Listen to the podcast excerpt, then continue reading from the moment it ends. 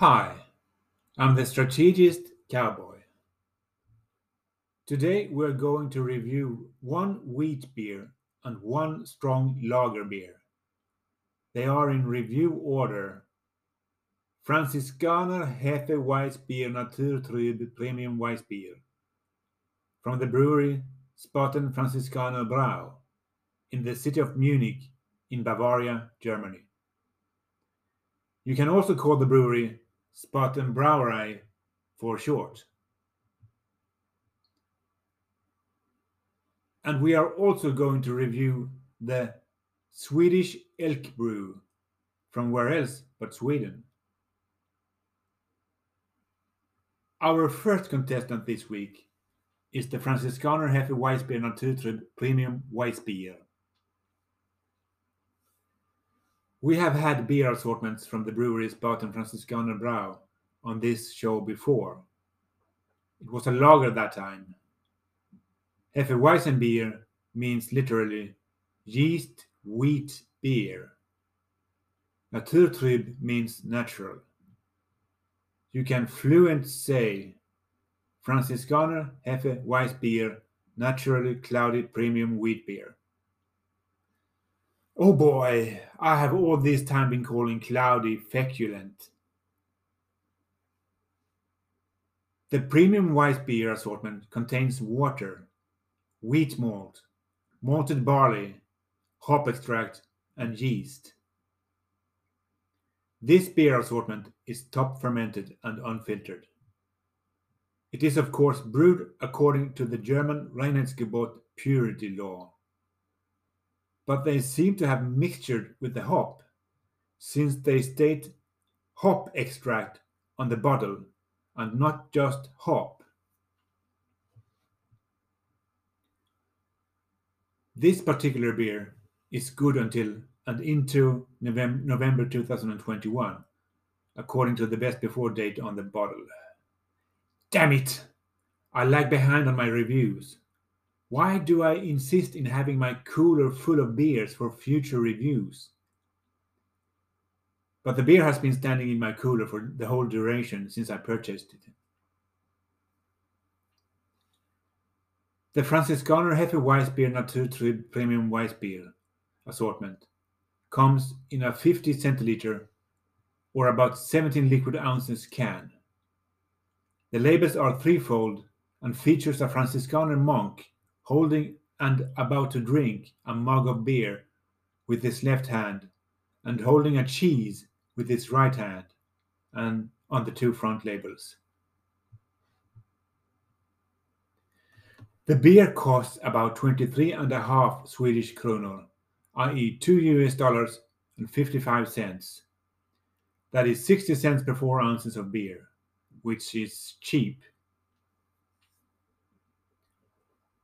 The preferred serving temperature is, according to Systembolaget, 6 to 8 degrees Celsius, i.e., about 43 to 46 degrees Fahrenheit. Franziskaner Hefe Weissbier Naturtrüb has got a 5% ABV. 5%. How about the experience then?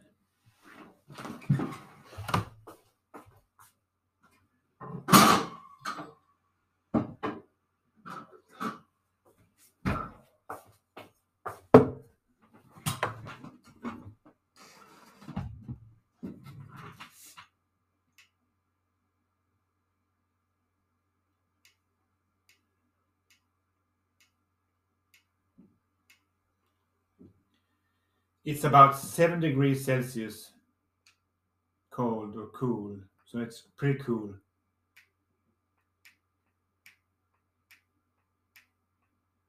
Forty-two degrees Fahrenheit. Is that so? Yeah, that could be uh, correct. Uh, okay.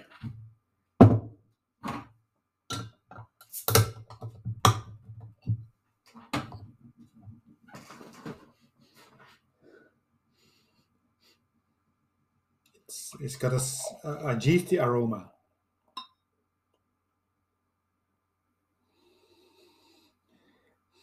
Definitely.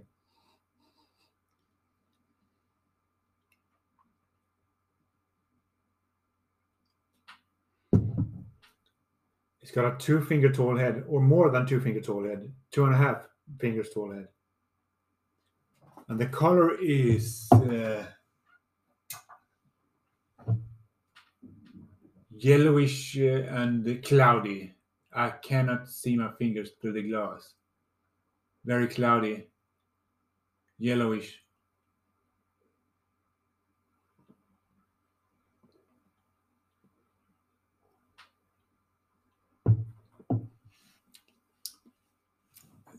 It's got a banana taste. Banana.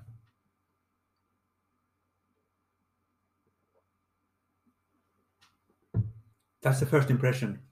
It's probably the yeast.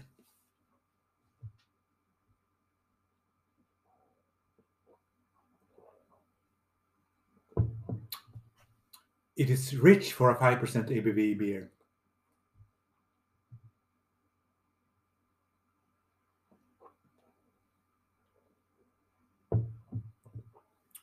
I wouldn't say that it's bread like, but yeasty, banana.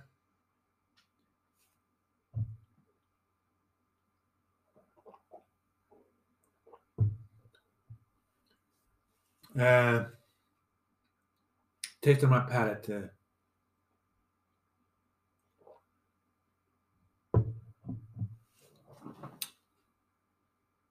banana taste. It's um,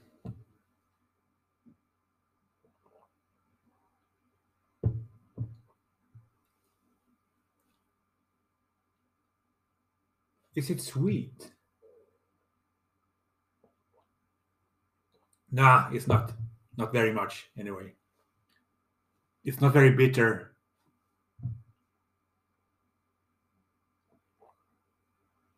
It's a heavy white beer, so uh, that's not uh, that strange. Uh, it's not bitter, and that's uh,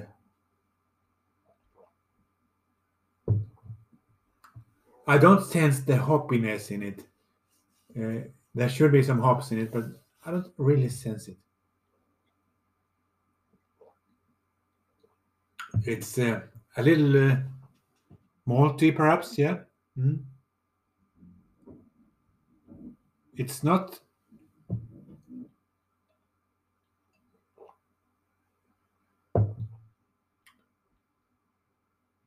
Is it? it it's not candy like. It's it's banana like. So banana is the fruit in this one. They, I think they said uh, on the bottle or on their website that it was um, citrus, uh, like lemon uh, or orange peels and lemon peels.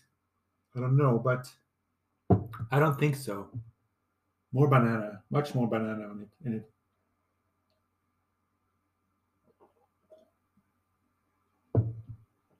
Very much banana. Uh, so it's fruity. And um, but it's not candy like i don't sense, sense any spices in it. No herbs. And uh, that's uh, added ingredients uh, for a german Reinheitsgebot beer. So they should probably be in there. But uh, hmm, the undertone is it's a comfortable uh, um, smooth beer.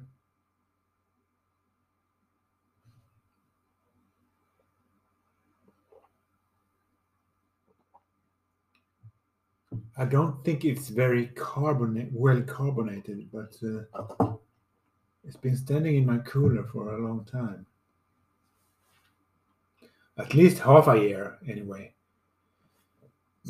oh excuse me it's got some carbonation level it's coming up now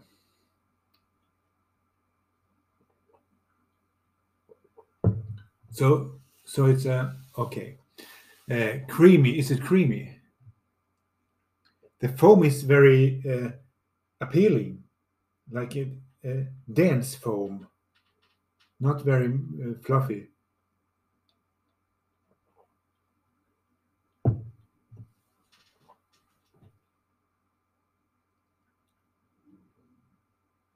It's uh, is it creamy? Is it? Nah, let's not go nuts. Let's let's not call it creamy. And this is not acidic.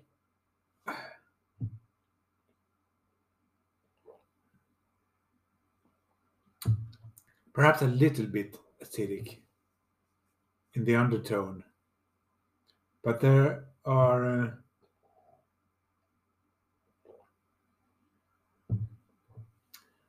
not exactly any aberrations in it.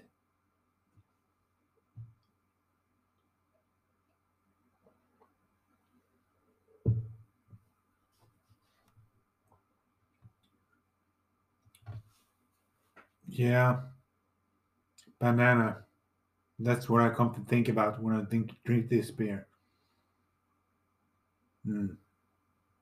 But there's probably no banana in it because that would be cheating according to the Germans. The, the Germans. Silly Germans. Anyway, what about grading then? How many devils do I grade this beer?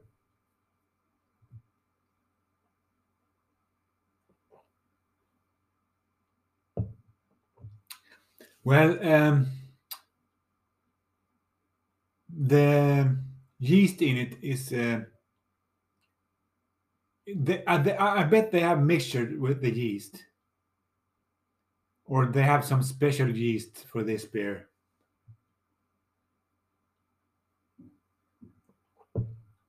It's an everyday beer,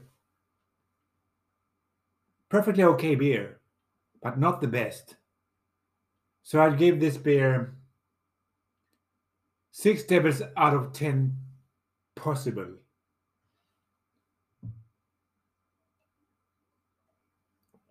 Above average. Not my average, but above average. Uh, it's like it's like many German German uh, mundane beers it's in the middle uh, uh, of the score or grade grading.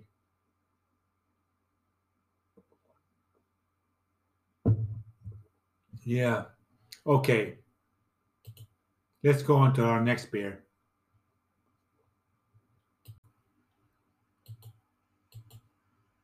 Before we go on to review our second beer, I'd like to say that the aftertaste on this beer we, I just tried is a little bit more um, acidic than I thought first, than I first thought. So, with that in mind, let's go on to our second beer.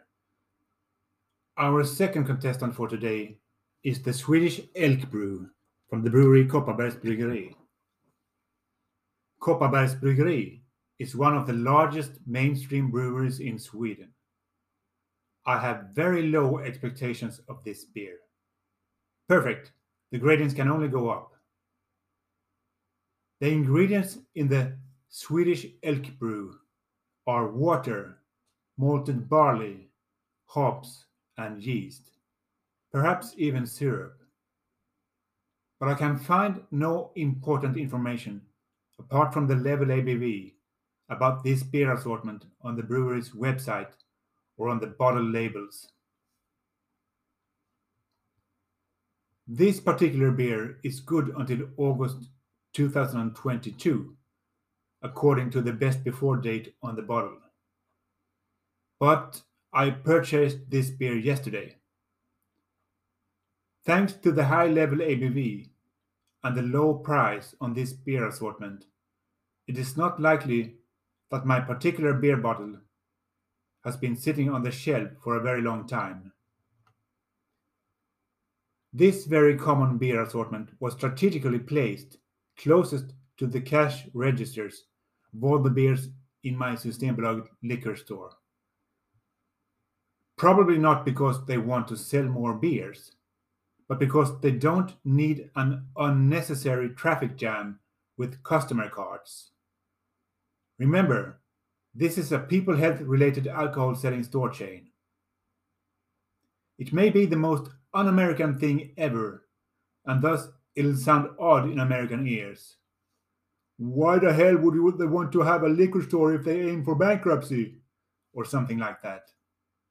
Well, they have it in Utah. The Swedish Elk Brew assortment comes in a slender green, nowadays pretty standard bottle. The bottle is size 33 centiliters, or about 11 liquid ounces. The bottle labels is two-folded with an elk in a traffic warning sign on both the front and the back label of the bottle. The Swedish Elk Brew assortment costs about 13 Swedish kronor, i.e., 1 US dollar and 40 cents. That is 50 cents per 4 ounces of 7.5% ABV beer. That is cheap. But you know the old tale you get what you pay for. I am not even going to bother to inform the brewery that I'm doing a review on their beer assortment, Swedish Elk Brew. I don't need the oncoming aggravation when the offended brewery angrily protest the review. But if I am wrong about this beer assortment, I will inform them post the review. The preferred serving temperature is according to Systembolaget 8 degrees Celsius, i.e. about 46 degrees Fahrenheit. The lager beer assortment Swedish Elk Brew has got a 7.5% ABV. I said that, but okay. How about the experience then?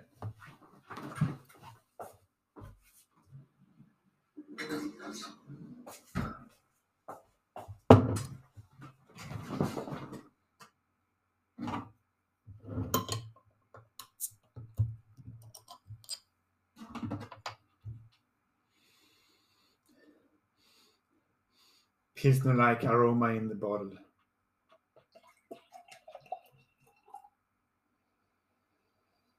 This this does not uh, smell good. It's it's not even got a one finger tall head. Well, perhaps one finger tall.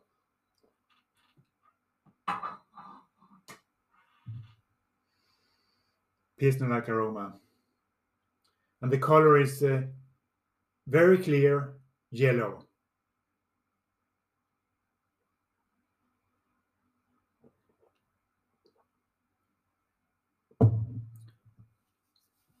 First impression. Well, the first thing I thought of when I took a sip of on this of this beer was the Danish beer Elefantöl.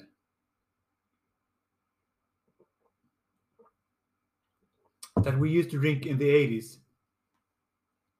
We Swedes when we went to Denmark. It was a strong beer, like this one, but even stronger maybe.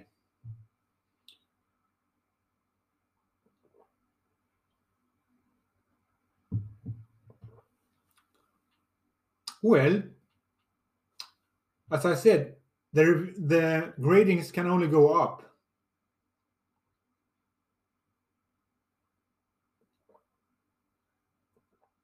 It doesn't take. Uh, it doesn't taste um, like uh, liquor, uh, even though it's strong, but it tastes like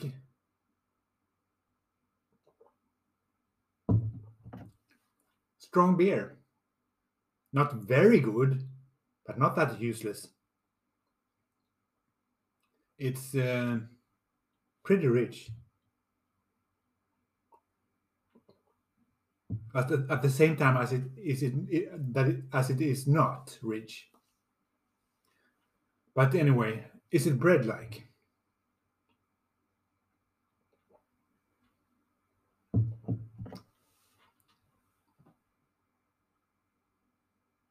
I wouldn't say that it's bread like. It's not yeasty either.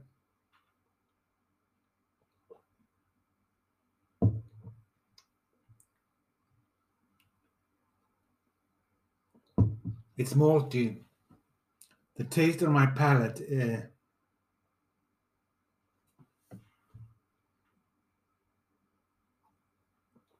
alcohol. I taste alcohol, and that's it.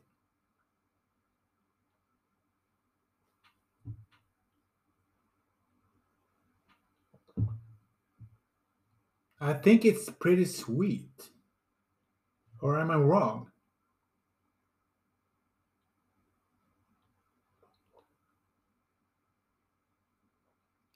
No, I think it's sweet. It's not very bitter at all. I'm not very hoppy.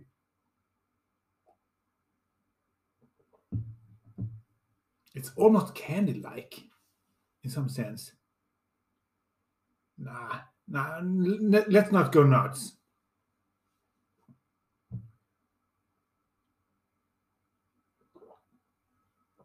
Syrup. Yeah, it's syrup in it. I think so. It's uh, not fruity.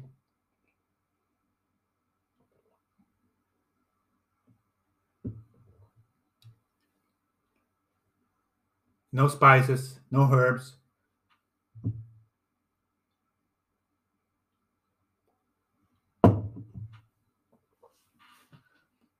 The undertone. Well, alcohol again. The carbonation level seems to be small or low.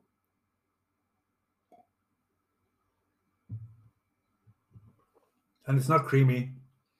It's not acidic. Uh,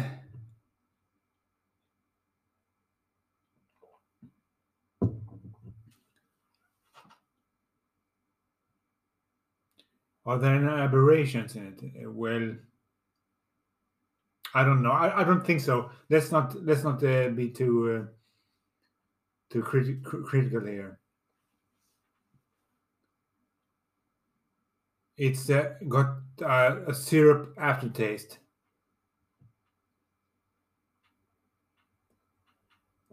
It's definitely syrup in it. One moment. Excuse me. Well, it's at least it doesn't taste like pine needle.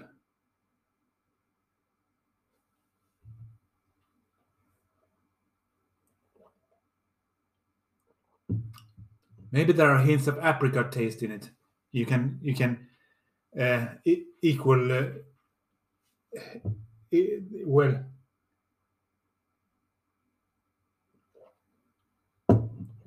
Let's not go nuts, as I said.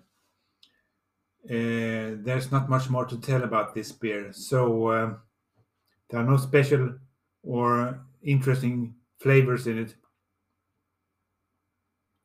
Better than I thought it would be, but not good. Not very good. So, what about grading then?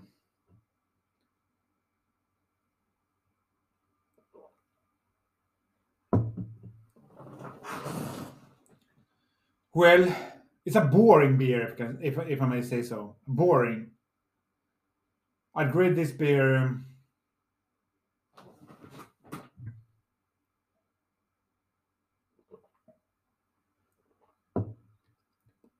five devils out of five possible. I think it could be worth that. So not very bad beer, not not a very bad beer, but not the best either. Five devils out of ten possible. I think it's it's amazing it could even reach a five.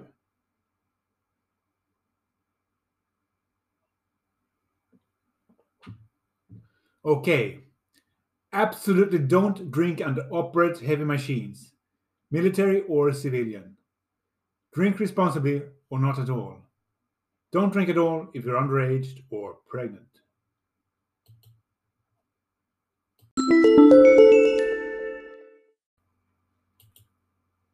This week's lesson is a strategic lesson. It's called project2049.net. I wonder why Project 2049 Institute has an odd year like 2049 in the name. You could probably figure out why they have this year in their organization's name. Energy, oil, maritime trade, technology, the Navy, future wars, cobalt, nickel, and other rare earth minerals used for batteries, military armament, international politics, and alliances certainly play a role there. I believe that the US withdrawal of their support for the Israeli underwater gas pipeline to Cyprus, Greece, and Europe was a trade off to Russia. One clue is Turkey's sudden benign approach to Armenia lately. Russia certainly has something to do with it.